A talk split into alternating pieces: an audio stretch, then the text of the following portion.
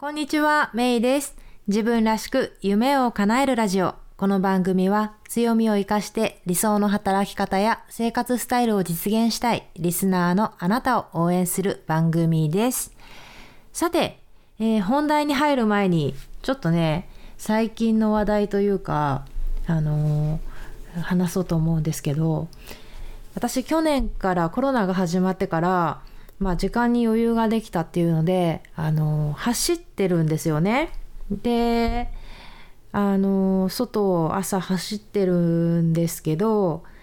ずっと、あのー、にじゅっぷんぐらいの時間で、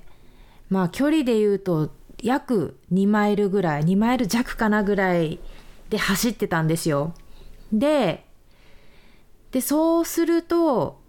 あの私あの何回も言ってるけど、去年 Apple Watch を、えー、とプレゼントしてもらって、で Apple Watch でまあいろいろ情報が出るわけですよね。データが出るんですけど、あの心拍数が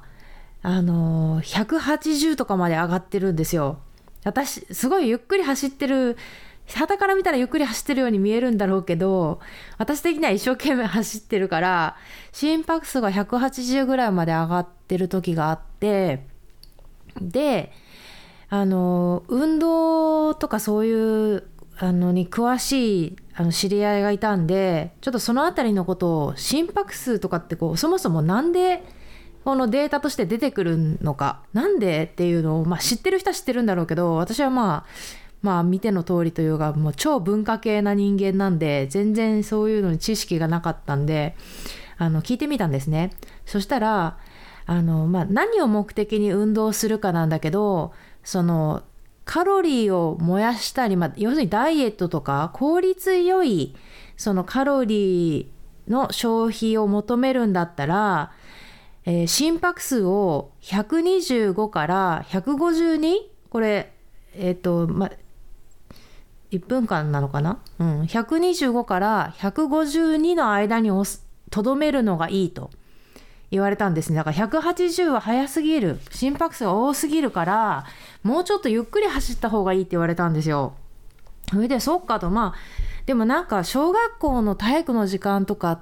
て、まあ、マラソンとかもするけど、やっぱりなんかこう、あなた何番でしたみたいなところがこうみんな注意するから、なんかやっぱり早い方がいいとかって思うじゃないですか。私は思ってたんですよね。だけどこの大人になって、その早い遅いとかよりも、もうとにかくあのカロリーを消費したいんだと、美味しいものも食べたいから、その分ね食べるばっかりじゃねやっぱりあのだダメだから、そこをなんとかしたいんじゃないかっていうので、なんかこのこういう大事な情報こそ教えてくれよとかって思ってたんですけど、でじゃあひゃくにじゅうごからひゃくごじゅうにの間にとどめるようにゆっくり走ってみようっていうので、あのApple Watchを眺めながら走ってみたんですよね。そしたら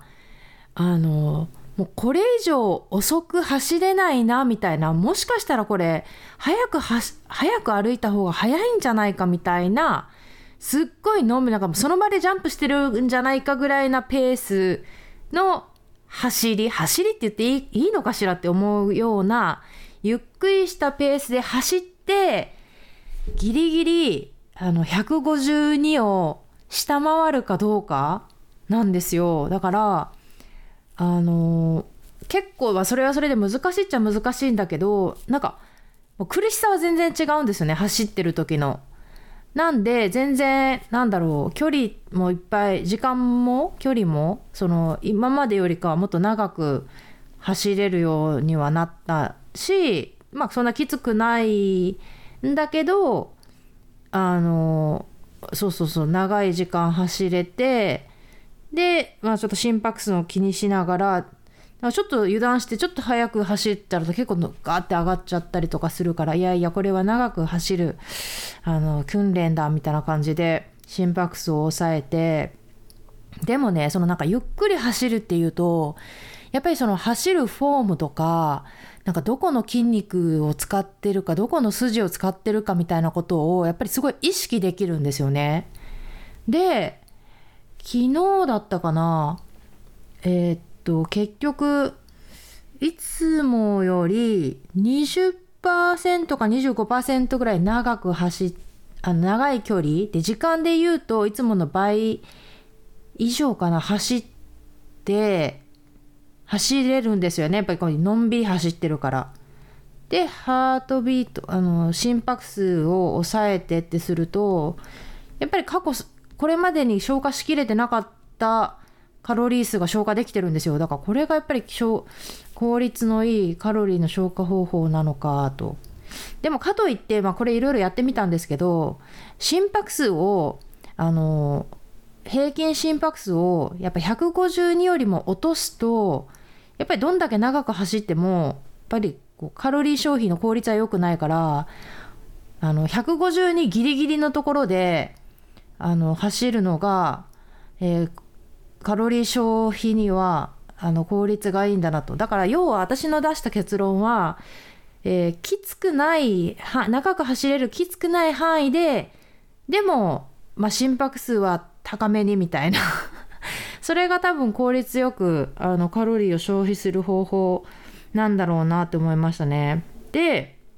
そうそう、それでなんかその体全身の筋肉をこれまでも走ってたにもかかわらず、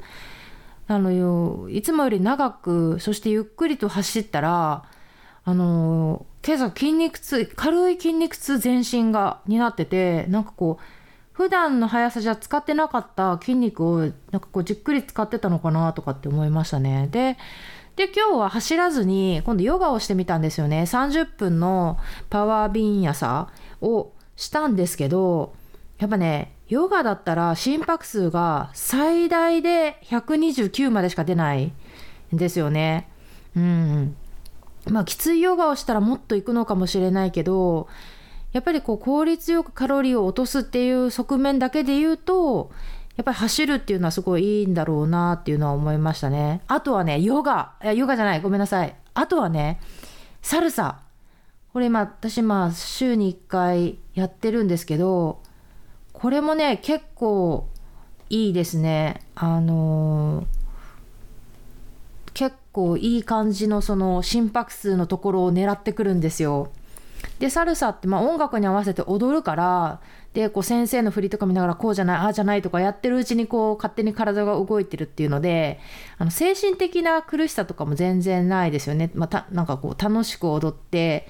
うん、売るうちに、えー、カロリーが割とこう効率よく、えー、消化できるっていうのでね、いい運動だなと思ってるんですけど、はい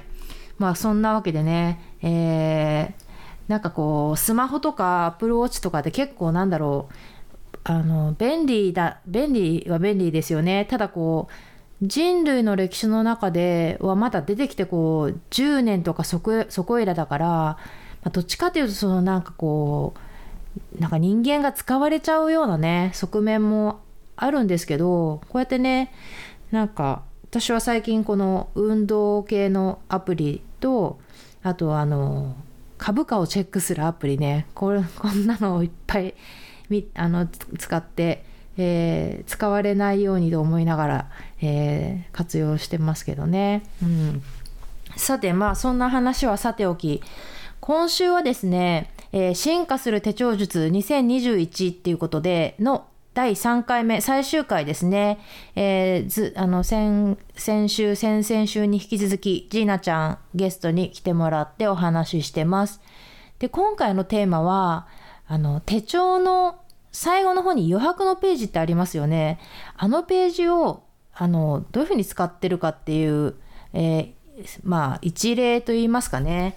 あのこれをね以前そのジーナちゃんと収録してない時に普通の会話で普通の会話でも手帳の話とかをね一生懸命してる私たちなんですけど、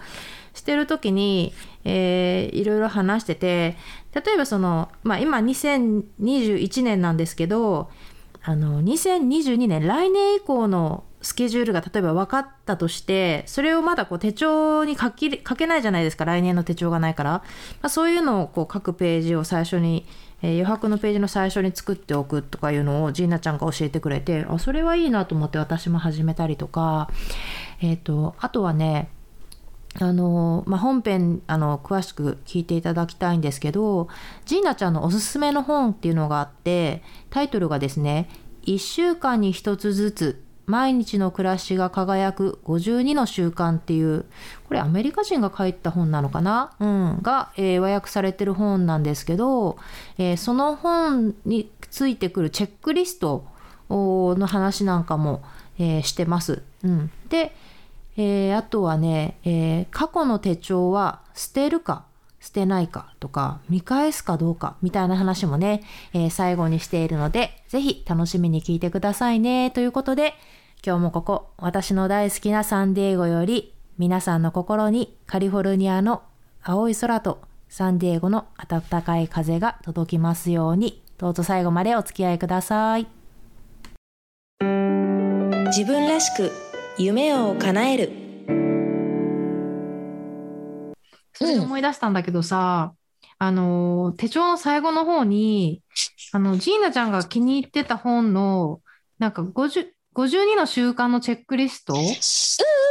を貼ってる、うんうんうん、貼ってる貼ってる。でそれ私も貼ったんだけど、どういうふうに使ってるのかなと思って、私眺めてる。あー眺め、なるほどね。そうなの、あのー、あのごじゅうにのチェックリストってあのー、な, なんて説明したらいいのかな、あの割と、えー、っと、そうだね。なんかね、うん、よっつぐらいメインテーマがあって、ささやかな幸せに気づく、そうそう、健やかな自分に出会う、うん、美しい心で人生に向き合う、うん、最高の毎日を作り上げるってあって、えっと、うん、ごじゅうにこ、要するにいちねんかんごじゅうに週だから、多分そうだよね。そ, そうだね。ごじゅうにこだよね。うん、そうそうそう。なんか例えばそのさ最初の爽やかなしあささやかな幸せに気づくだったら、うん、日記をつけるとか音楽を聴くとか、うん、毎日できるだけたくさん笑うとかっていうそのチェックリストが、うん、そうそう項目が書いてあるんだけど、うんうんうん、そうなので、あのー、私もちょっと今その本の文を見てるんだけど、あのえっとこれができました。今週はこれをしましたと言ってチェックをつけるためにはもう今は持ってなくって、あの、それを全体として見てて、あの、さっきめいちゃんが言ったけど、ささやかな幸せに気づくっていうのの中で、こう、毎日できるだけたくさん笑うとか、読書を楽しむとか書いてることを見て、あ、今自分それができてるかな、これをでき、あの、したいなとかいうのを気づきに使ってるような感じ。で、あの、自分が割と、えっと、気持ちが元気な時とか、あの、いろいろまだ頑張れる、あの、踏ん張りが効くなっていう時は、最高の毎日を作り上げるっていうところで自分だけの目標を作るとか、うん、コンフォートゾーンから抜け出すとか、うん、あの、決断できる人になるっていうところとかをよく、見てたんだけど、まあ、今は精神的にそこまであの強い状態じゃないなって思うから、もうそことかは全くあの自分の目に入れてなくって、うん、さっきのささやかな幸せとか健やかな自分に出会うっていうところで、まあ、静寂を求めるとか瞑想を取り入れるとかぐっすり眠るとか、そういうところを、うん、あの見るようにして、うん、あの自分の心 の, あの安定みたいなところに、うんうん、なるほどね。あの、うん、このその貼ってるページをさ、うん、開く習慣があるってこと？そうで、あの本当にあの自分が追い込まれるとあのそこまで見る余裕はなくなるけど、うん、その一歩手前ぐらいの時は、あ、自分はもうちょっとこうあのあ今この追い込まれそうな状態をこのまま続けると良くないなっていう時とかにすかさずのそのページを見ると、こう自分じゃ あ, のあんまりこうあのプレッシャーがある状況とか精神的になんかちょっと不安定だなっていう時に、あのできるだけ笑うとか自分の中でパッて思い浮かばないこともここのリストを見ることで客観的に、あ、今自分はこれができてないな、でもこれができるようにできるぐらいにちょっともうちょっと気持ちをあの楽に持とうかなとかいうふうに思えたりするから、意識的に開くっていう。へー。そうで、手帳に貼ってるとあのわざわざあの本を開かなくていいよね、うん、で、うんうん、本だとあの結構これ分厚い本で重たいから、重たいっていうか、まあ、ちょっとあの文庫本とかではないので、うんうん、あの一回か家に帰って見ないといけなかったりするよね。うん、でももちろん私もあのスマホで写メ撮って一応中に入れて、スマホでも最悪見れるようにはしてるんだけど、やっぱりあの、仕事中とかに手帳を見るようなふりして、スッとこう、スッとこう見てたりとかね。うん。会社とかで、うん、することもあって、そう。なので一番わかりやすいように、一番後ろのページに近い余白に貼ってる。すぐめくれるように。ね、探さなくていいように。そこがポイントだ。うん。多分ね、中、中あたり、あの余白の中あたりにしてたら、ほんとさっきのみーちゃんのブックマーカーがないとダメなんだと思う。そうなの。いや、私、紐がないと。紐がないとダメなの。そう。なので、一番後ろのページから一番近いところの余白に貼るって、それだけは決めてる。すぐ見れるように。なるほどね。うん。ははは。あ、参考になりました。ありがとう。なるほどね。うん、でも確かに眺めるだけでなんかこう、なんか自分は大丈夫だなとか、あ、そうだね。こういうの取り入れられるじゃんとかって気づけるよね。そう。うん、えっと、にじゅう代の頃は、あの、えっと、自分を鼓舞してくれる言葉とかを、うん、全部手書きで、うん、あの書き出してたね。一番後ろのそこら辺のページに。うんうんうん、えっと、割と、うーん、まあ、社会、社会ですごくご活躍されてる人がこう残してる言葉だったりとか、うん、まあ、あの、まあ、ことわざでこうちょっと自分の